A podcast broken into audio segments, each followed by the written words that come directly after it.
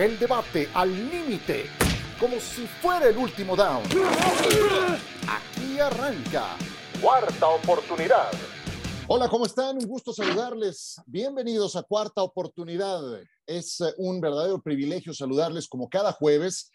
Sé que mucha gente en todo el Cono Sur, en Centroamérica, en el Caribe están siguiendo este podcast y eso no nada más eh, en México nos llena de orgullo, también el abarcar otros territorios donde la NFL sigue creciendo es una estupenda noticia. Saludo con gusto a John Sutcliffe. Hola John, ¿cómo estás? ¿Cómo están? Un gusto estar con ustedes. Creo que lo que ya habíamos adelantado, difícil tener un partido de NFL sin estadio Azteca, no tiene, otros estadios no tienen la capacidad, la infraestructura, los palcos, los vestidores. Habrá que tener paciencia pensando que por qué no, cuando el Azteca esté de regreso, por qué no pensar en dos partidos de temporada regular cuando, cuando regrese, ¿no? Entonces, tranquilos, es parte de un proceso, ¿no? Sí, así nos lo comentó Miguel Pasquel, quien de los entrevistados, el eh, presidente de los 49ers el día del partido en México, que a raíz de la remodelación podría estar sobre la mesa esa posibilidad de dos juegos en la Ciudad de México y fue no un trascendido, lo dijo este personaje en voz de Roger Goodell, el, comisionado había comentado eso. ¿Cómo estás, Miguel? Tiro, ¿cómo estás, compañero? Gusto en saludarlos. Sí, exactamente, fue Al Guido, presidente de los Niners, que nos dijo ahí antes del partido en el Azteca, ¿no? Que esa es la posibilidad. Si recuerdas, Ciro, minutos después estuvimos con el dueño presidente de los Arizona Cardinals y le preguntaste lo mismo y contestó lo mismo, ¿no? Que la idea una vez que esté renovado este estadio que lo van a renovar para el Mundial del 2026. La idea es que pueda, como dice John, jugarse dos partidos. Entonces, como dice exactamente John, hay que tener paciencia, tranquilos. La NFL muy probablemente va a estar de regreso en México con dos partidos al año. Pero para eso tiene que darse la remodelación que se ha anticipado y que precisamente por ese motivo en el 2023 no eh, tendremos juego en la Ciudad de México. Ramiro Proneda, ¿cómo estás? Bien, bastante bien, digo, contento del invitado que tenemos el día de hoy. En cuanto al tema de, de México, bueno, ya nos daban la premisa desde el juego que tuvimos el lunes por la noche y esperemos de que se logre justamente lo que está diciendo John, que sean dos partidos, lo que tengamos próximamente en una temporada. Perfecto. Invitado tenemos a Héctor Cepeda, porque el fútbol americano de México suma un nuevo integrante a la NFL como parte de este programa de desarrollo de prospectos. Ya está Isaac Alarcón, ya tenemos alguien más a quien eh, sumar a esta lista y se trata de Héctor Cepeda. Héctor Cepeda, egresado del TEC de Monterrey, de los Borregos Salvajes del Campus Monterrey, entra a este programa internacional, International Player Pathway Program, que eh, se dio a conocer durante esta semana y nos da mucho gusto recibir en este programa. Héctor, ¿cómo estás? Bienvenido. ¿Qué tal? Eh, muchas gracias aquí por la invitación. Eh, muy contento de, poder estar con ustedes y echar aquí la platicada un rato. Perfecto. Primero, enhorabuena, muchas felicidades. ¿Cómo recibiste esta noticia? Eh, bueno, muchas gracias. pues la verdad, un poco por sorpresa, el año pasado anunciaron hasta principios de enero los participantes y, y por ahí de, de noviembre eh, recibí un mensaje de la gente del programa y que si podíamos tener una llamada. Yo pensé que era solo para dar como retroalimentación. Y no, ahí fue, eh, ahí mismo fue donde me dijeron que, que ya me habían escogido para, para ser parte del programa eh, en este 2023. Entonces me, me, agarró un poquito por, por sorpresa. Héctor John Sutcliffe, un saludarte. ¿Cuál sería tu, tu plan ahora que entras a este, ¿Cuál sería el proceso? ¿Cómo ves eh, para poder llegar al NFL y poder estar en un roster activo? ¿Cuáles serían como tus metas que tienes que ir cumpliendo? Yo creo que es este, ir, ir cumpliendo con lo que puedo ir controlando, ¿no? Eh, si bien las decisiones eh, más grandes no están en mis manos, pero ahorita en el corto plazo tengo aseguradas las 10 semanas en el, en el programa internacional y es ahí donde, donde competir, yo creo, y empezar a sobresalir dentro de, de los 11 participantes que somos para buscar ser uno de, aquellos que escogen. Oye, Héctor, muchas felicidades, Miguel Pasquiel, aquí te habla, primero felicitarte. Hablas de este programa internacional, platícanos para que la gente entienda en qué consiste, cuánto tiempo, el tiempo que mencionas, ese tiempo que va a estar haciendo, para tener un poco más idea de, de este programa. Sí, el, creo que se cortó un poco. Ah, bueno, está. El, el programa internacional ya tiene, creo que sí, ya tiene más años, tiene como 6, 7 años llevándose a cabo. Eh, son, es un, son un proceso de filtros que se hacen eh, de jugadores y, y, atletas, no nada más gente que juega fútbol americano, eh, alrededor de todo el mundo, donde van filtrando y, cada año seleccionan a, un grupo de, atletas que vayan a representar a sus países. Y, por ejemplo, este año somos 11 eh, nos entrenan 10 semanas, en, este año será en el IMG, eh, ahí en Florida. Eh, y durante esas 10 semanas estaban evaluando, eh, también realizas un Pro Day en alguna universidad de Estados Unidos eh, para ser evaluado también por scouts de la NFL y al final de esas 10 semanas se toman decisiones porque cada año se asigna una división al programa internacional. Esto quiere decir que cada año de aquellos que están en el programa internacional eh, se escogen a cuatro para ser eh, puestos en algún equipo. Muy bien, eh, Titán, habla, habla Ramiro. Yo ya estamos platicando antes de, de, de, comenzar. Sé que tuviste la oportunidad de estar justamente en el programa el año pasado y por X situación de la vida te toca ser el quinto y no entrar dentro de los cuatro jugadores que fueron seleccionados para poder estar en el programa IPP y estar en un equipo de la NFL. ¿Qué fue lo que más aprendiste justamente de esa experiencia del año pasado y que sabes que durante esta temporada, tu campeonato con Borregos, este, vimos lo que pasó justamente en la final, en tiempo extra, series extras? ¿Qué fue lo que aprendiste? ¿Qué fue justamente lo que tuviste que trabajar para poder repetir en el programa del IPP y poder ser ese cuarto jugador sabiendo la competencia que hay en cuanto a linieros ofensivos que existen de Nigeria y de otros países?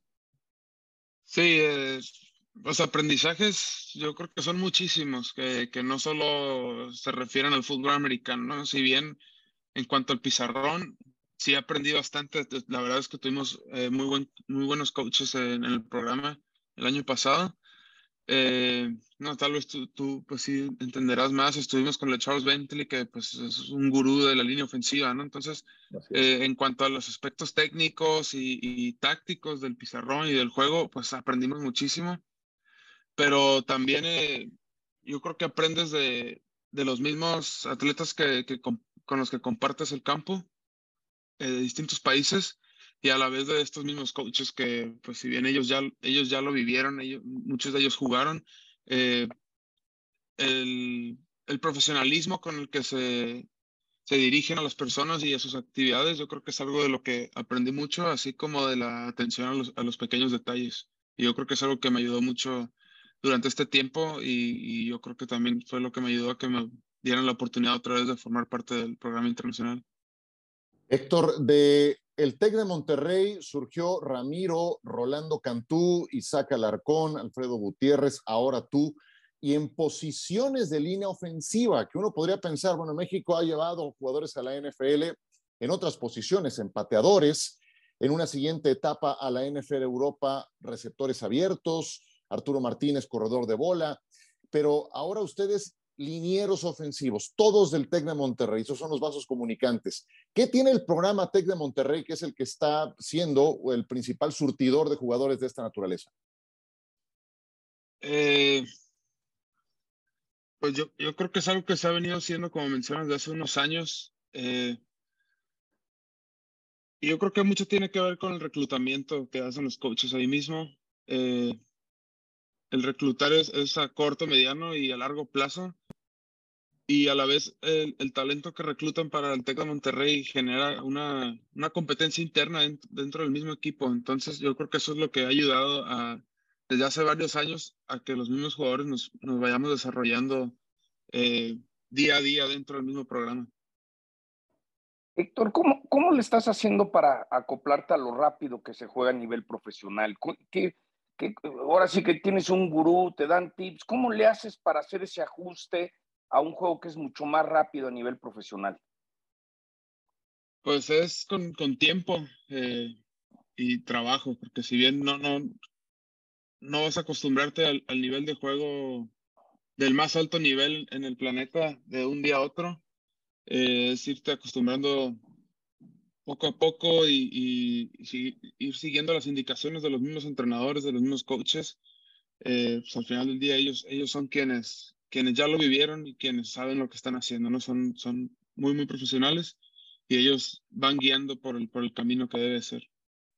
Héctor, de mi parte yo te deseamos mucho éxito en nombre de todos, que sea unos muy buenos días que tengas ahí en Estados Unidos, en Florida, y ojalá, como lo estamos viendo con Isaac Calarcón, con Alfredo Gutiérrez, te podamos ver en un equipo profesional. Pero ya lo que hiciste hasta ahorita, porque tiene mucho mérito, un orgullo para todos los mexicanos.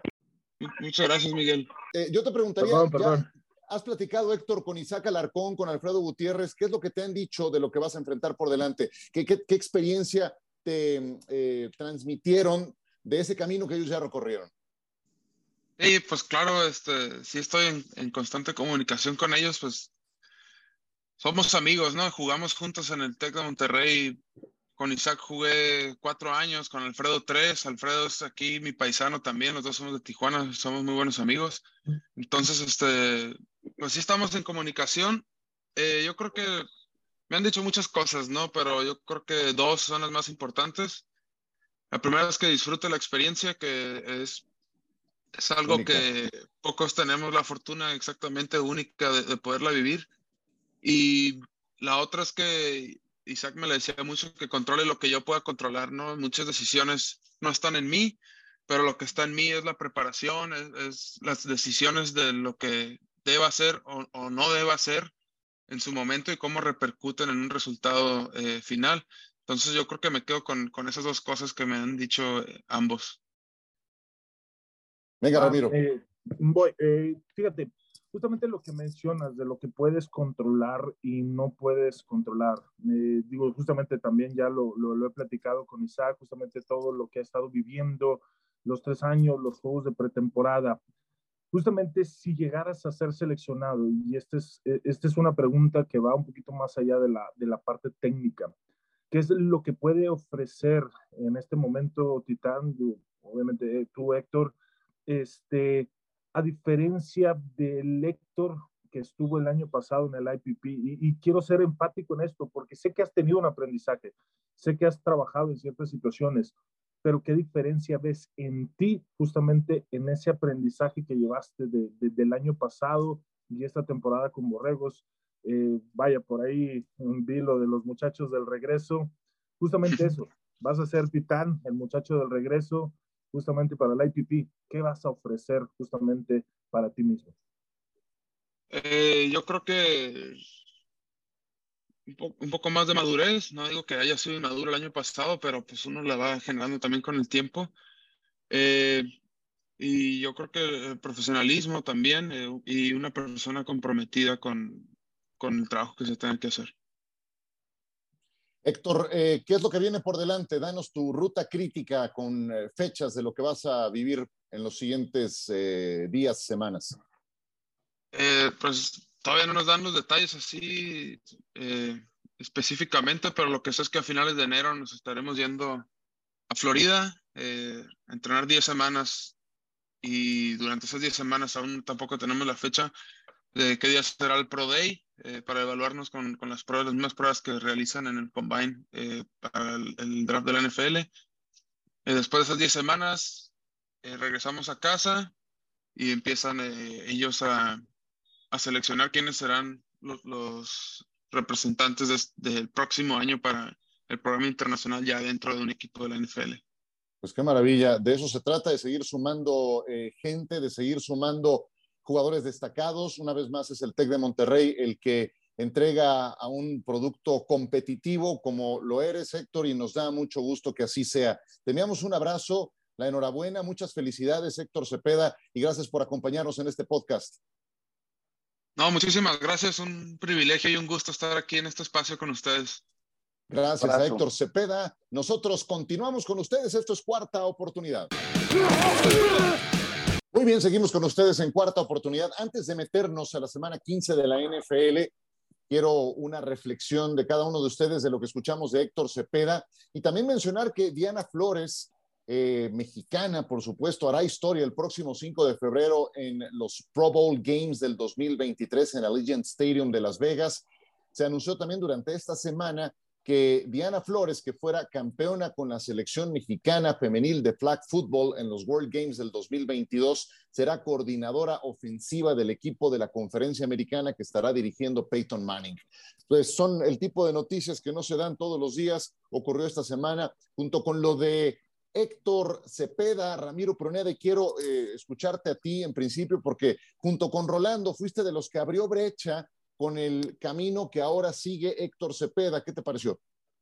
Me encantó la, noticia, sobre todo que él haya podido eh, repetir obviamente la experiencia que había tenido el año pasado. Se había quedado en el quinto lugar dentro de las evaluaciones, dentro de la selección. Este año creo que le toca bastante complicado. Hay mucho material, eh, grandes atletas. No sé qué tanto fútbol eh, pueda tener los nigerianos y no estoy dudando de su capacidad pero creo que eh, Héctor tiene la, la, posibilidad, está en sus manos controlar eso. Me gustó esa, esa declaración porque lo veo consciente y maduro. Así que es que lo disfrute y realmente estoy muy contento de que otra vez mi alma mater como el TEC de Monterrey otra vez esté exportando otro liniero ofensivo. Más que contento, hay que celebrar con comida. Me parece muy bien. Eh, John, le hablabas de la velocidad con que se juega en profesional, con qué se va a encontrar en este, en este camino que, que no es el cambio brusco de inmediato, lleva un proceso que ya explicaba Héctor. Eh, tú, tú, mejor que nadie lo sabes, tú estás cada semana a nivel de campo viendo este deporte al que muchas veces la televisión no le hace toda, toda la justicia que corresponde, ¿estás de acuerdo? Sí, sí, y, y de repente llegas y te das cuenta que es otra velocidad, otra fortaleza yo lo veo así. Dimensiones, eh, tallas. Sí, sí, es, es, es otra cosa. Eh, es muy difícil llegar al NFL si no jugaste colegial, pero al mismo tiempo, eh, con lo de Diana, queda clarísimo que la NFL sabe que el máximo crecimiento de la liga en los Estados Unidos es a través de los hispanos. Entonces están haciendo todo lo posible y hay que saber capitalizar esas oportunidades. Algo que hace 10, 15 años no lo hacían ni de chiste. Y lo están haciendo porque me lo ha dicho en varias ocasiones el comisionado Gudel, el máximo desarrollo de la NFL en Estados Unidos son los hispanos. Entonces hay que aprovechar todas estas oportunidades. Es muy difícil llegar por, por, la diferencia que hay de tamaños, de velocidad, pero por lo menos les están dando la oportunidad. Y, esto es como una coladera, cuando se rompa y sea Isaac, sea quien sea, cuando llegue el primero, eso va a cambiar porque va a haber un énfasis a traer más. La clave es ese primero tiene que llegar. Cuando ese llegue, vas a ver qué fácil va, va a ser para los demás. Pero se dice fácil llegar, ¿verdad? Sí, a lo mejor lo de la coladera yo hubiera buscado otro símil, ¿no? Este, no. Pero bueno, eh, sí. Bueno, esto es como una coladera, es, una coladera tapada, es, eh, cuando se rompa eso. abrir la puerta, yo, creo que, eso, eso urge. Sí, sí, sí, ok.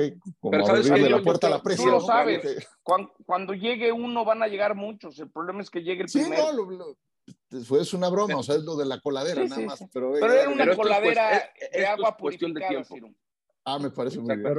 Oye, pero esto es cuestión de tiempo, ¿eh? Lo que estamos viendo, y sabes que el, el no tirar los brazos, el seguir adelante, no darse por vencido, porque ya lo vimos, estuvo también el año pasado, eso habla mucho del carácter de la persona, ¿no? Yo sí quiero, como están diciendo, es cuestión de tiempo. Es cuestión de tiempo. El mercado, como dice John, es sumamente importante el hispano para, para la NFL. Lo vimos en el Estadio Azteca, 80 mil personas. Ningún otro estadio en Europa ha llegado con esa capacidad de un juego de fútbol americano porque simplemente no tienen esa capacidad. Entonces, yo sí creo que en menos de cinco años vamos a ver a un mexicano debutando en un partido regular de la NFL y sabes que es importante, digo, sumar, digo, o sea, me pasó justamente ahorita la entrevista, pero él el año pasado, eh, justamente después de que no queda dentro de, los cuatro jugadores que habían escogido para algún equipo, había sido drafteado, había estado en el draft internacional de la CFL para jugar en la liga canadiense. Y aún así, él dijo que no, justamente eh, para poder estudiar la maestría también en el TEC de Monterrey, digo, también parte personal, pero él tenía su meta muy clara para poder regresar justamente a programa de la ¿Sabes qué va, qué va a ayudar mucho? La XFL, ¿no? Conozco gente que está involucrada en la XFL y algo bien importante, la XFL está avalada por la NFL. No es como si llegan a competir, como está pasando en otros deportes, a decir, espérame, esa liga no la queremos aquí. Entonces yo creo que vamos a acabar teniendo a muchos hispanos, muchos latinos, muchos mexicanos en la XFL y eso les va a ayudar porque va a ser una manera de estar jugando, de viajar, de aprenderse a la rutina para dar el brinco. Yo creo que el XFL va a ser un gran éxito como en su momento fue NFL Europa, y, pero ahora está avalada por la NFL. Entonces la NFL lo va a usar como su liga de desarrollo. Desarrollo, claro, claro, por supuesto. Muy bien, pues eh, qué gusto haber tenido a Héctor el día de hoy. Entremos a, temas de la NFL porque esta semana, esta semana está buenísima. A ver, les quiero preguntar por Dak Prescott. Eh, creo que tú y yo tenemos la misma idea de Dak, eh, John. Yo siento que el, el, panorama para Dallas está muy claro siempre y cuando corran el balón, no abandonen la carrera, porque lo hicieron en la segunda mitad contra Houston y ya vieron el relajo que se armó. Dak anda muy inseguro, está lanzando demasiadas intercepciones y me podrán decir, es que le desviaron eh, eh, la trayectoria del brazo y es que eh, no fue su culpa los últimos dos. No, el señor, el señor cuando lanza arriba de 35 veces la pelota es que Dallas se mete en problemas. Lo que tiene Dallas que hacer es correr el balón y soltar a su defensiva. ¿Es Dak el eslabón más débil de Dallas, John? No, sin duda alguna. Es decir, lo vimos a ese Sunday night contra los Colts. De repente dices, ¿qué estás haciendo, Dak? Lo que pasa es que se le tiene que alinear todo a Dallas para empezar. No puede en los playoffs irse atrás. Se tienen que ir adelante. Tienen que mover las cadenas, controlar el reloj y esperar que la defensa eh, consiga balones para ponerlo en buena posición. Yo, yo lo sigo pensando que Dak bajo presión no puede con el reto y creo que no va a ser suficiente. Es decir, yo creo que Dallas va a tronar como cacahuate otra vez como cacahuate. ¿Y podría ser contra Jacksonville, Miguel? Sí, yo sí quiero, yo tengo a Jacksonville en mis picks. Creo que Jacksonville acaba dando la sorpresa. No mira, la gran diferencia de Dallas y Filadelfia, porque he escuchado, he leído, equipos muy similares, no. Los altos y bajos que ha tenido Dallas a lo largo de la temporada dicen la inconsistencia que tiene este equipo. A, que si lo comparas con el mejor equipo, por lo menos el récord de la NFL, este equipo ha sido lo más constante. Jalen Hurts eleva su juego semana tras semana a todo lo contrario de Dak. Una, una buena actuación contra Indianapolis, una regular a mala actuación contra Houston, el peor equipo de toda la liga. Tú llegas así a jugar a los playoffs, no te va a alcanzar absolutamente para nada. A mí no me sorprendería que Dallas llegue a playoffs y en la primera semana, como lo platicamos la semana pasada, Tampa Bay le diga gracias, hasta aquí llegas. Simplemente es un quarterback muy inconsistente. Sí, Ramiro, ¿a ti, ¿a ti te convence el calendario que ha tenido Filadelfia? Porque ¿quién le ha ganado Filadelfia así que digas, wow, este, este valió la pena? Eh, van contra Chicago esta semana, entonces, Exacto. ¿se te hace no, que... ¿O no? No, no, me convence, la verdad, Ciro. Y, justamente eh, hablando de esto, creo que el gran mérito que tiene Filadelfia y que hay que sí resaltar es el que ha sabido aprovechar la oportunidad del calendario que tiene para poder tener el, vaya, e, el récord, los juegos ganados, la forma de jugar, la están aprovechando de manera perfecta. Eso genera confianza y creo que pueden ser peligrosos, pero solamente eso. Creo que el equipo de Filadelfia solo se va a volver peligroso, no una amenaza constante dentro de los playoffs. Los veo tal vez en un juego divisional. Eh, y, y, porque obviamente quedándose como número uno en la nacional no tendrían que pasar por el juego de comodines creo que el hecho de decir estamos ya en el juego divisional sea un juego cerrado, pero no los veo más allá, no los veo en una final de conferencia. Ese es mi problema con Filadelfia, que no ha tenido es que, el es que o el sinodal para poder ser. pero la conferencia nacional está sumamente abierta. Sí, yo te voy a decir en, en, ronda divisional, ¿quién le puede ganar a Filadelfia? ¿Nueva York? ¿Washington? ¿Seattle? Washington ya creo. ganó. Washington ya le ganó, pero yo no creo que, yo no creo que para playoffs Sí, pero yo a mí me ha tocado. Ser uno de esos tres. Llegan y le ganen, dudo. Me ha tocado las últimas semanas narrar a Filadelfia y el domingo me convencí que ya le tenemos que dar su lugar a este equipo. El balance que tiene defensivamente, defensivamente van tras el coreback, lo agarran.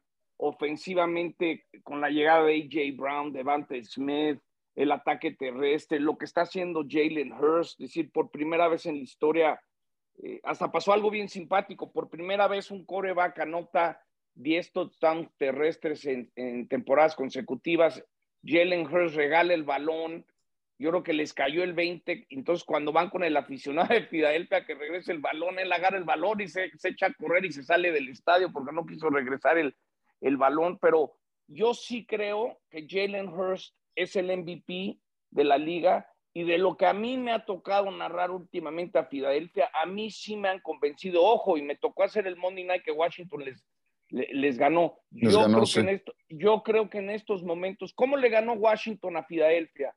Eh, cuatro drives de más de 12 jugadas para touchdown, eh, sostener, quitar el reloj. Lo que he visto de Filadelfia en estos momentos es el equipo a vencer en la conferencia nacional. La gran pregunta va a ser si bajo presión se van a arrugar o no se van a arrugar. Ay, súmale también Kelsey y compañía, ¿qué línea ofensiva tienen? Es un trabuco Filadelfia. Sí, yo, yo mi, mi, única pregunta es, ¿a quién le ha ganado? Esa es mi única pregunta, ¿no? Le ganaron a Gigantes, voy de atrás para adelante. Gigantes, Tennessee, Green Bay, Indianapolis, perdieron con Washington, le ganaron a Houston, a Pittsburgh, le ganaron a Dallas con su quarterback suplente. Le ganaron a Arizona, a Jacksonville, a Washington, a Minnesota y a Detroit en septiembre. Entonces, esa es mi única duda. Yo los he visto también, como dice John, los he visto aplanadora, muy sólidos, eh, empezando bien los juegos, que un, equipo bien entrenado es el que arranca bien los partidos y el que hace ajustes en el medio tiempo y el tercer cuarto es el mejor periodo también que tiene el equipo de Filadelfia. Los he visto muy bien. Van contra Chicago, creo que le van a ganar. Y el 24 de diciembre contra Dallas. Dallas va con Jacksonville. A mí me genera más dudas Dallas que el equipo de Filadelfia. Vamos a ver si a Dallas no se le aparece el, eh, Grinch antes de tiempo este fin de semana. El porque van con Jacksonville. Eh, también ese mismo, Fantomas, el que tú gustes, este fin de semana contra Jacksonville. Lo veo también peligroso, aunque creo que sí lo saca adelante el equipo de Dallas. Em, a ver, los Patriotas es el siguiente tema que nos sugieren. Los Patriotas, los acabas de ver en Monday Night, John, van contra los Raiders, contra los Bengals. Les faltan también juegos divisionales contra Dolphins, contra Bills. ¿Qué opinas? ¿Se van a meter o no? No, no creo que se van a meter.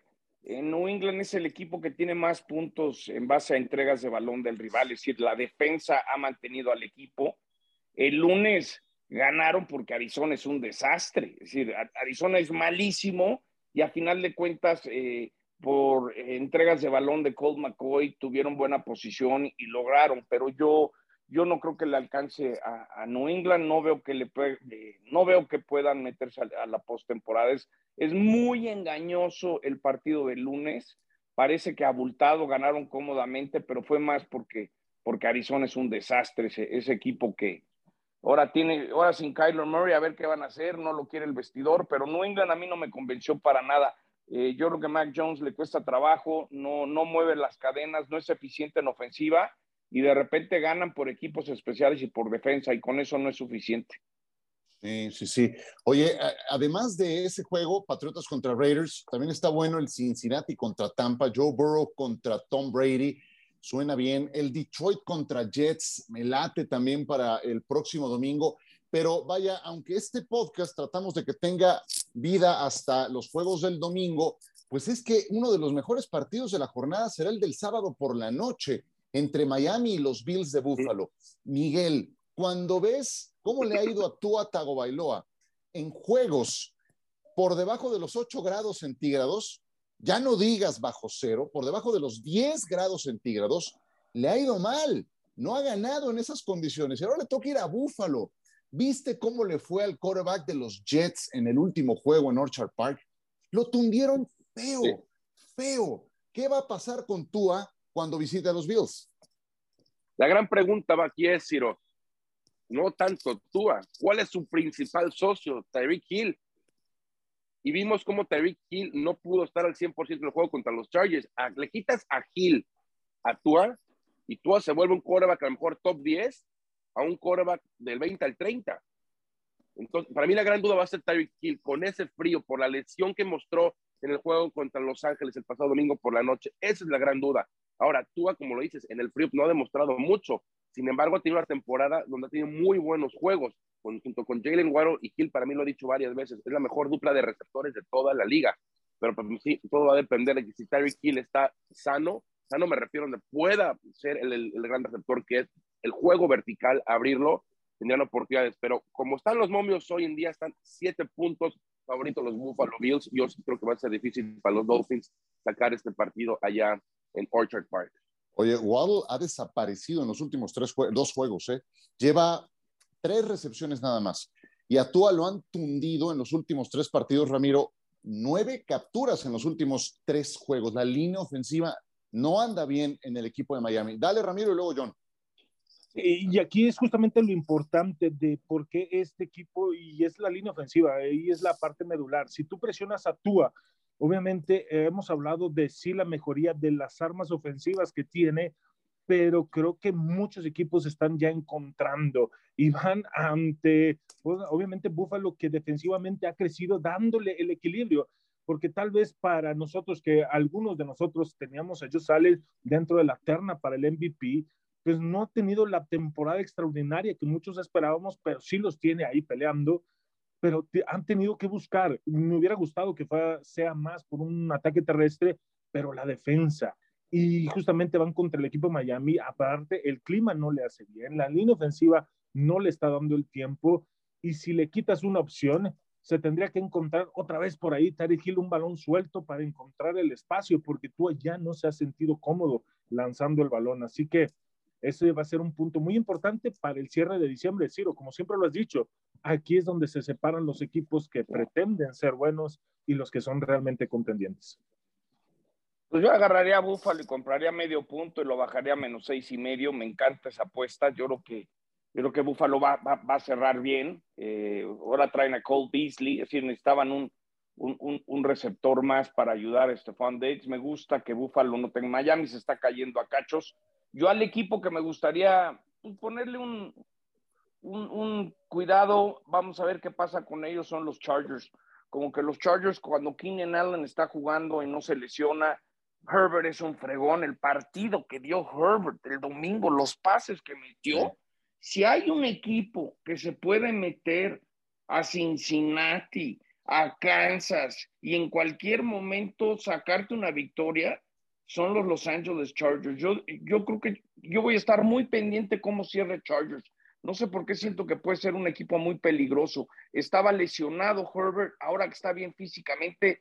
Lo del domingo fue de decir, wow, qué coreback tienen los Chargers, ¿eh? y sobre todo, ¿sabes qué? Ayuda el calendario, perdón, Ciro. El calendario que tienen los Chargers es bastante accesible contra si lo comparas el de los mismos Patriots de los Jets. ¿Por qué menciono estos dos equipos? Porque ambos están peleando junto con el equipo de Los Ángeles ese último lugar para playoff. Chargers se va a meter, vas a ver. Claro, porque el, calendario, insisto, Juan, reciben a Tennessee, es un equipo que viene a la baja.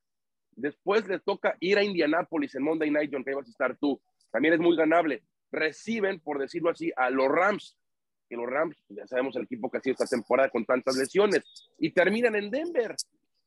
Pues si vemos los, los, partidos que le quedan a los Chargers, por lo menos en papel, son favoritos en todos los juegos. Ya que lo pues, ganen es otra cosa. Mientras que el calendario de Jets de Miami le toca todavía a Buffalo, le toca, perdón, los Patriots también juegan contra Miami, en fin, entre ellos todavía hay varios juegos difíciles, incluyendo los Buffalo Bills. Yo quería nada más decir de los Chargers, la gran diferencia fue que Herbert por primera vez en toda la temporada, primer juego, tuvo el partido completo a sus dos receptores abiertos titulares, a Keenan Allen y a Mike Williams. Eso te hace una gran diferencia. Lo que más me sorprendió de los Chargers en ese partido contra Miami fue la manera en la que presionaron, desactivaron el ataque de Miami, aún con tres titulares ausentes, sin Bryce Callahan, sin Derwin James sin Sebastian Joseph Day de la línea defensiva. Tres titulares de la defensa ausentes, porque su y, sin, mencionar a Joey Bosa, que lleva rato fuera. Pero tú ves el registro numérico de los Chargers a nivel defensivo, es mala esta defensa, mal especialmente para frenar la carrera, pero jugaron bien el domingo contra los Delfines de Miami. Bueno, vamos a cerrar ya, ya medio soltó John Sutcliffe ahí su apuesta de la semana, pero ¿por qué no escoges otra? Tú que estás tan enterado de los momios y de cómo están en, otros lados. Venga, John. Bueno, tendría que dar Chargers menos tres, también compraría medio punto. Y otro partido que me podría gustar mucho, eh, yo creo que Kansas City en Houston. También compraría medio punto, aunque da dos touchdowns, yo creo que Kansas le va a meter una paliza a los Tejanos. Me gusta dando 13 y medio. pero hay que comprar el medio punto, Ciro, eso es importante, tres y medio. Pero la que más me gusta de todas, por mucho, es Chargers menos tres contra Titanes. Es decir, ahorita porque me dejaste, me tuviste, querías que escogiera otra, pero me encanta la de, la de Chargers y yo creo que todo lo que sea Bengals ahorita lo tienes que tocar. Yo creo que tienes que jugarte Bengals cada semana hasta que termine la temporada regular, porque Bengals va, va por sembrado número uno. Sí, sí, sí, sí, buen punto. Ojo, regresa sí, Huntley con el equipo de Baltimore. A ver, otra apuesta. ¿Quién fue? ¿Quién habló ahí? Miguel. No, yo, nada más, es muy cierto nada más lo que dice John, ¿eh? Si Cincinnati gana todos sus partidos, todos, queda número uno en la conferencia americana. Porque le toca un Monday Night. Incluido está Baltimore dentro de su calendario. El último Monday Night es con Buffalo. Ahí se puede decidir el número uno. A mí la que me gusta y muchísimo es Jets contra Detroit. Voy con Nueva York empezó siendo favorito Detroit por un punto, ahorita ya se movió dos puntos la línea y los Jets salen favoritos por un punto. Ayer en los Meadowlands con el frío no es la misma ofensiva de los Lions cuando juegan en casa, en techo, en domo, cuando era a visitar una de las mejores defensivas de la liga, sí creo que los Jets sacan este partido. Y digo, la línea es de un punto, entonces sí, voy con Nueva York. Mm, Sabes, yo iría con, mm, bueno, no sé. A ver, dale Ramiro, yo todavía no me decido por la mía, dale.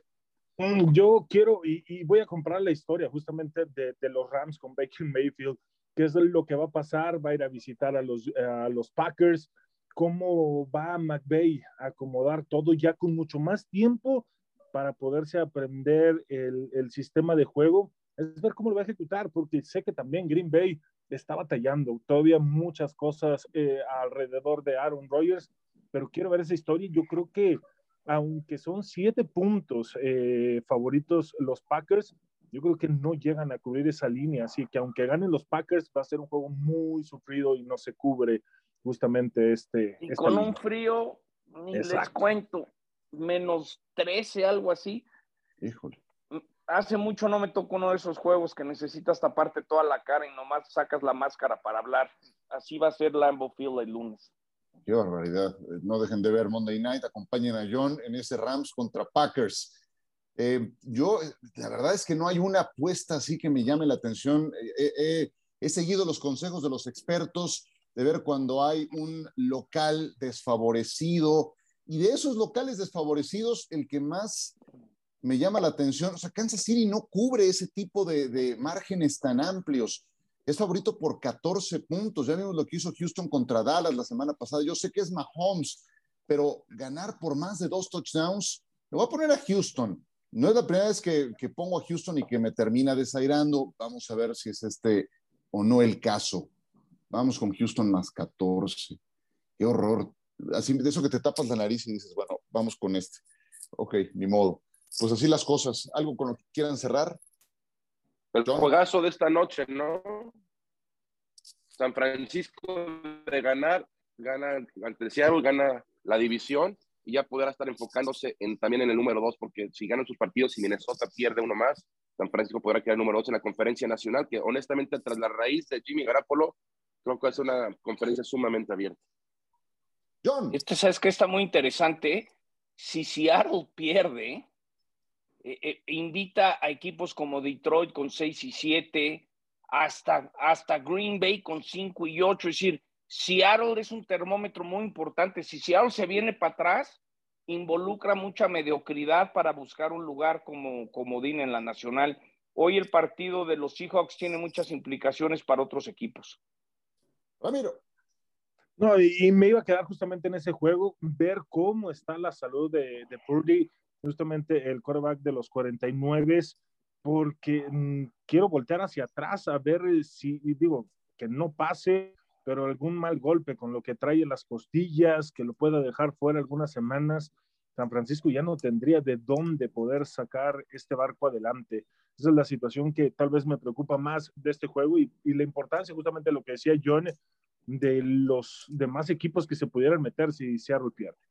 Perfecto, pues señores, ha sido un gusto estar con ustedes como cada eh, día que hacemos cuarta oportunidad. Gracias a nuestro invitado Héctor Cepeda y nosotros nos saludamos la próxima semana cuando regresemos con más de cuarta oportunidad. Hasta luego.